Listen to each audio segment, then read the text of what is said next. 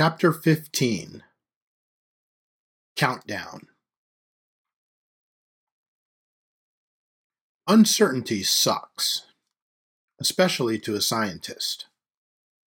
George was in the midst of a major suck fest when he realized that he would again have no choice but to let Jake have his way. This time it was college. Having completed his high school curriculum in a year, earning college credits along the way, Jake was now ready to go to college 400 miles away in Berkeley. 400 miles isn't that far away under normal circumstances. In fact, compared to the trek that many college students make to get away from home for college, it is practically right down the street. But if George was right, and the events following the supermassive solar flare unfolded the way he predicted and believed they would, 400 miles might as well be halfway around the world. George had spent the last three months poring over his data and calculations, and every time he ran the numbers, he came up with the same answer. The solar flare would occur about a year from the day Jake would be starting college. The problem was the about a year part. There was simply no way for George to even have a clue about the margin of error in his calculations. Math had never been his strong suit, although he had gotten pretty good at advanced geometry. Math was always Michelle's strength. So he stared at the numbers and ran the scenarios in his head, and he pondered what he was going to do. But he always knew that he'd have to let Jake go to college. There was no way around it.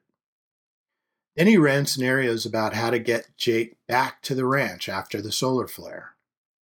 Without knowing the margin of error on his calculations, he couldn't make a move prematurely.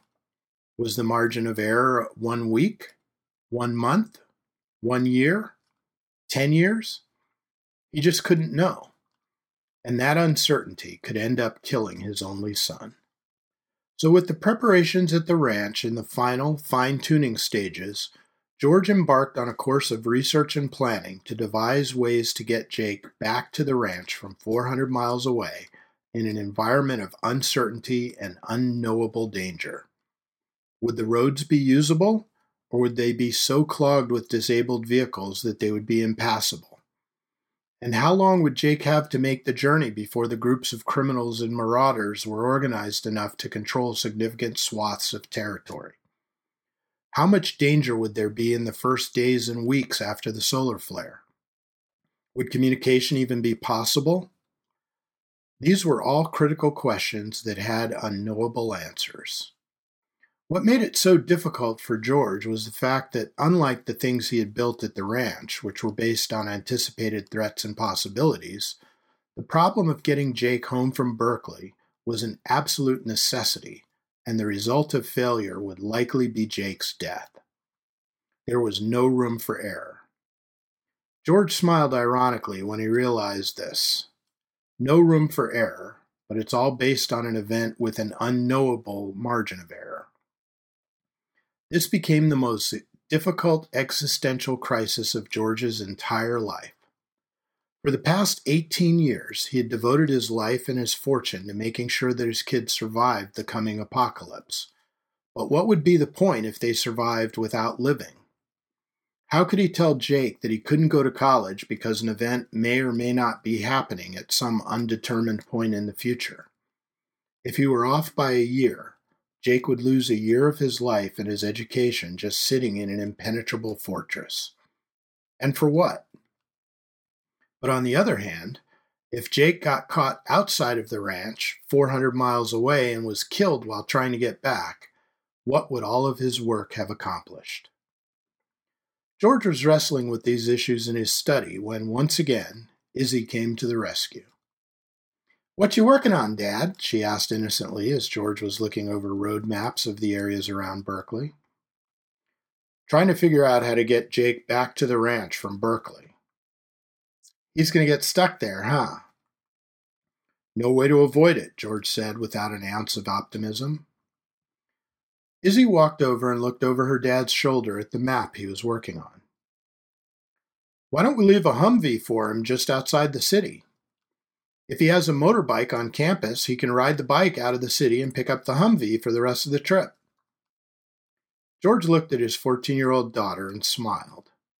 As always, the answer was so simply that only a child could see it. Of course, at 14, Izzy was no longer a child. She was becoming a young woman, but she still looked at the world through the eyes of a child. That could work, George answered. That might just work. Izzy pulled another map from the pile on the desk.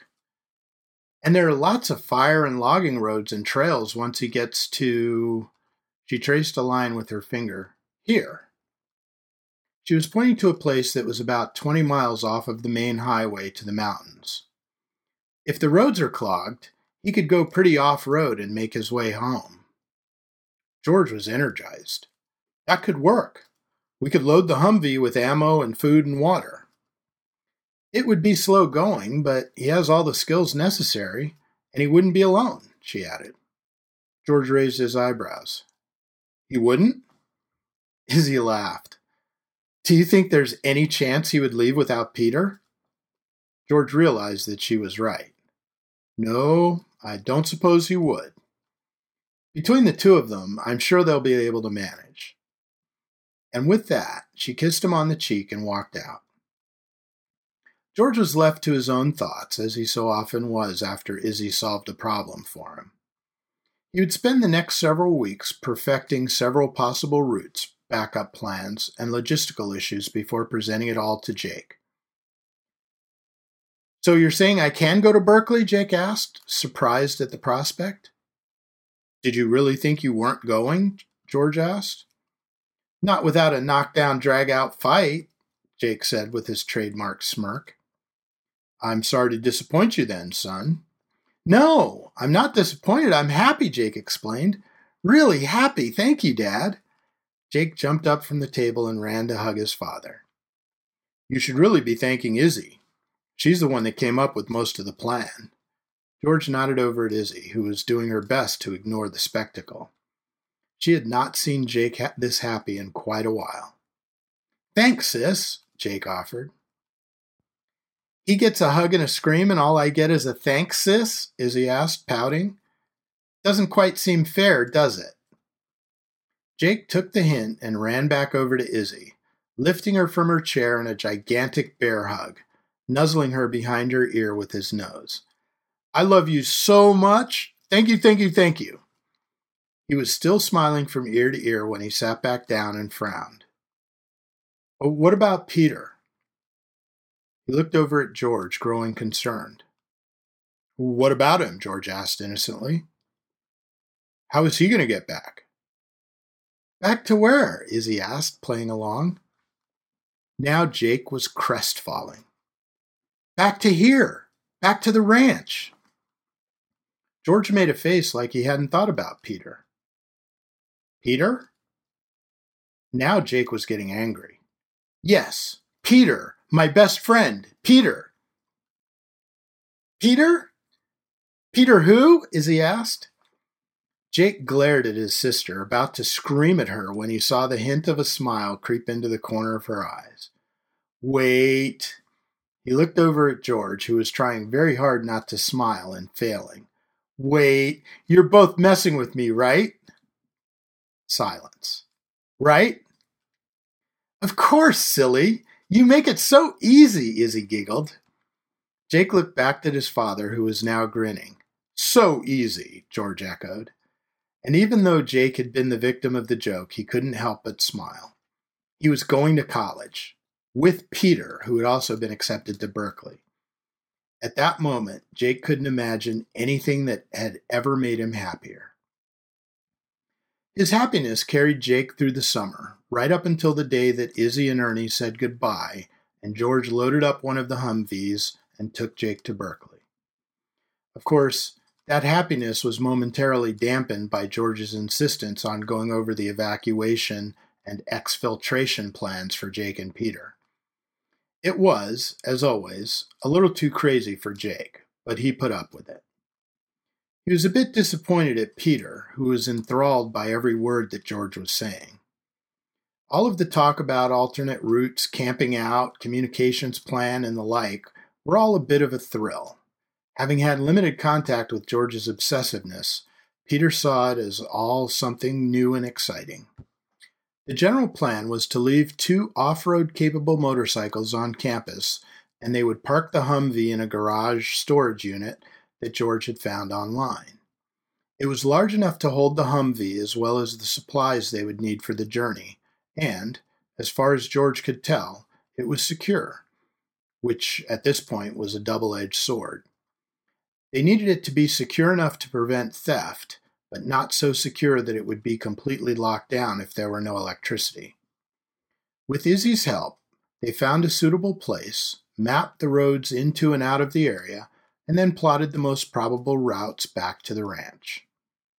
They selected smaller roads, avoiding large towns and main roads, and always kept in mind the fact that they might have to go off road to avoid trouble. An important part of the plan involved Jake carrying a couple of cans of fluorescent spray paint so he could mark key waypoints along his route, just in case something happened and George had to come out looking for him. This was the part of the plan that Jake thought was the most ridiculous, and at the same time, it was the part that George was most adamant about. Under the best conditions, clear roads, no detours, and no trouble, Jake could make the trip in a day or two. But the roads wouldn't be clear, so detours would definitely be required. And even in the immediate aftermath of the flare, George knew that there would be trouble. Less as they got further away from the cities, but trouble nonetheless. So George planned for eight days. That would allow Jake and Peter to take their time, being extra cautious and avoiding absolutely everyone. Since the solar flare would disrupt radio frequencies for several weeks at the very least, communication simply wouldn't be possible. So the only way for George to be able to track Jake's progress would be to look for the spray painted trail markings. The importance of the route planning was so that George would know where to look. Even though it was the last thing he wanted to do, George knew that if Jake hadn't returned to the ranch after nine or ten days, he would have no choice but to go out and get him. George tried mightily to convince himself not to, but after several sleepless nights of justifications and excuses, he realized that it would be fruitless. There was just no way he would be able to function without doing everything he possibly could to make sure his children were safe. He just wasn't wired to do anything else. In the end, even Jake understood. No amount of complaining or whining or even logic was going to deter George from loading up a Humvee and braving whatever might be in front of him to go out and find him. This is the realization that made Jake actually pay attention to his father during the 10 plus hour journey from Twin Pines to Berkeley. If the solar flare occurred, Jake and Peter would hightail it out of town on their motorcycles, get to the Humvee, and make the journey back to the ranch as quickly and as safely as they could. They would have 10 days. Izzy's disappointment was so profound it bordered on depression. Not only was she losing her brother, whom she loved very much, but she wasn't even able to accompany him on the trip to college. She knew he was ecstatic to be going away, and she desperately wanted to be with him to bask in the glow of his happiness for what might be the very last time. Even in what she began to call the best worst case scenario, Jake would never be that happy again because the best worst case scenario meant anything and everything that would happen after the solar flare.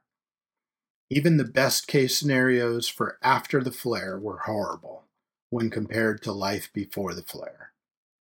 Even without marauders and combat and having to forcefully defend the ranch, there would still be death and sorrow and misery. Less so for them within the walls of the ranch compound, but they would not be insulated forever not completely. And the world outside the ranch would be almost unbearable as an entire civilization had to literally reset itself. But all of that was still far away. Over the years, especially as her march from girlhood to womanhood accelerated as she progressed through her early and mid teens, she had come to accept and almost embrace her father's theories. While the science was still a bit beyond her grasp, she had no doubt that her father's predictions about the flare's impact on society would prove to be accurate. She was comfortable, well, as comfortable as a 14 year old could be, with her military skills and prowess, and so she began to concentrate on what she called her social skills. While she and Jake had lived a somewhat isolated life, there were other families on the ranch. The farmers, workers, and caretakers almost all had families. While there was still some social distance between the workers and the owners, Izzy began to make an effort to reduce that distance by spending time in the various areas, talking to the families, making friends with the kids, and learning social skills. With Jake away at college and her father beginning to spend more time stockpiling supplies, Izzy's efforts intensified. She really wanted to get to know the people with whom she would be sharing the ranch after the big change. Over the preceding years, Ernie had been in charge of hiring virtually everyone at the ranch. It was no accident that the majority of the people he hired had military backgrounds. The U.S. military's actions in Iraq and Afghanistan had created a large number of former military members and families with limited career options. But Ernie understood them, sympathized with them, and more importantly, he genuinely wanted to help them.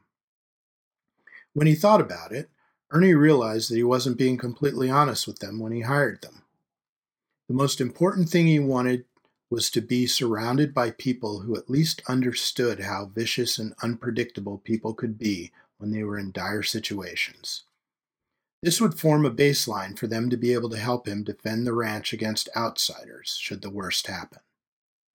With George's consent, he began to let a few of the key people in on the big secret that they were preparing for some major upheaval in society, and the ranch was being designed as a safe haven for displaced and at risk children.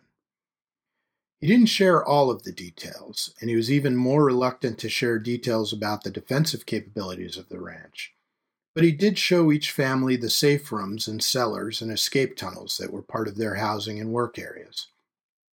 Most thought they were pretty cool, if unnecessary. That was enough for Ernie. As Izzy made her rounds and spent more time with the families, Ernie was at first a bit jealous that Izzy was spending less time with him. He had developed a great deal of affection for her and missed their time together. But as he watched her making her rounds and interacting with the families, he saw a certain genius in her efforts. She was too naive to do it on purpose, but she was creating a large, very close extended family. The more time she spent with the families, the closer everyone became. And the closer they became, Ernie knew, the more likely they would be to go to extremes to protect each other and the ranch. Together, Izzy and Ernie gradually indoctrinated the other occupants of the ranch to some level of competence with firearms, communications gear, and the basic layout of the ranch careful not to make it seem like they were building a militia. That would just be crazy. But they did have a full featured firing range, lots of ammunition, and a pretty cool collection of guns, the most popular of which were the Heckler and Koch MP5 assault rifles, equipped with silencers and extended magazines capable of holding 40 rounds each. Since Ernie had long since received his federal credentials as a firearm dealer, he was able to buy and sell fully automatic firearms.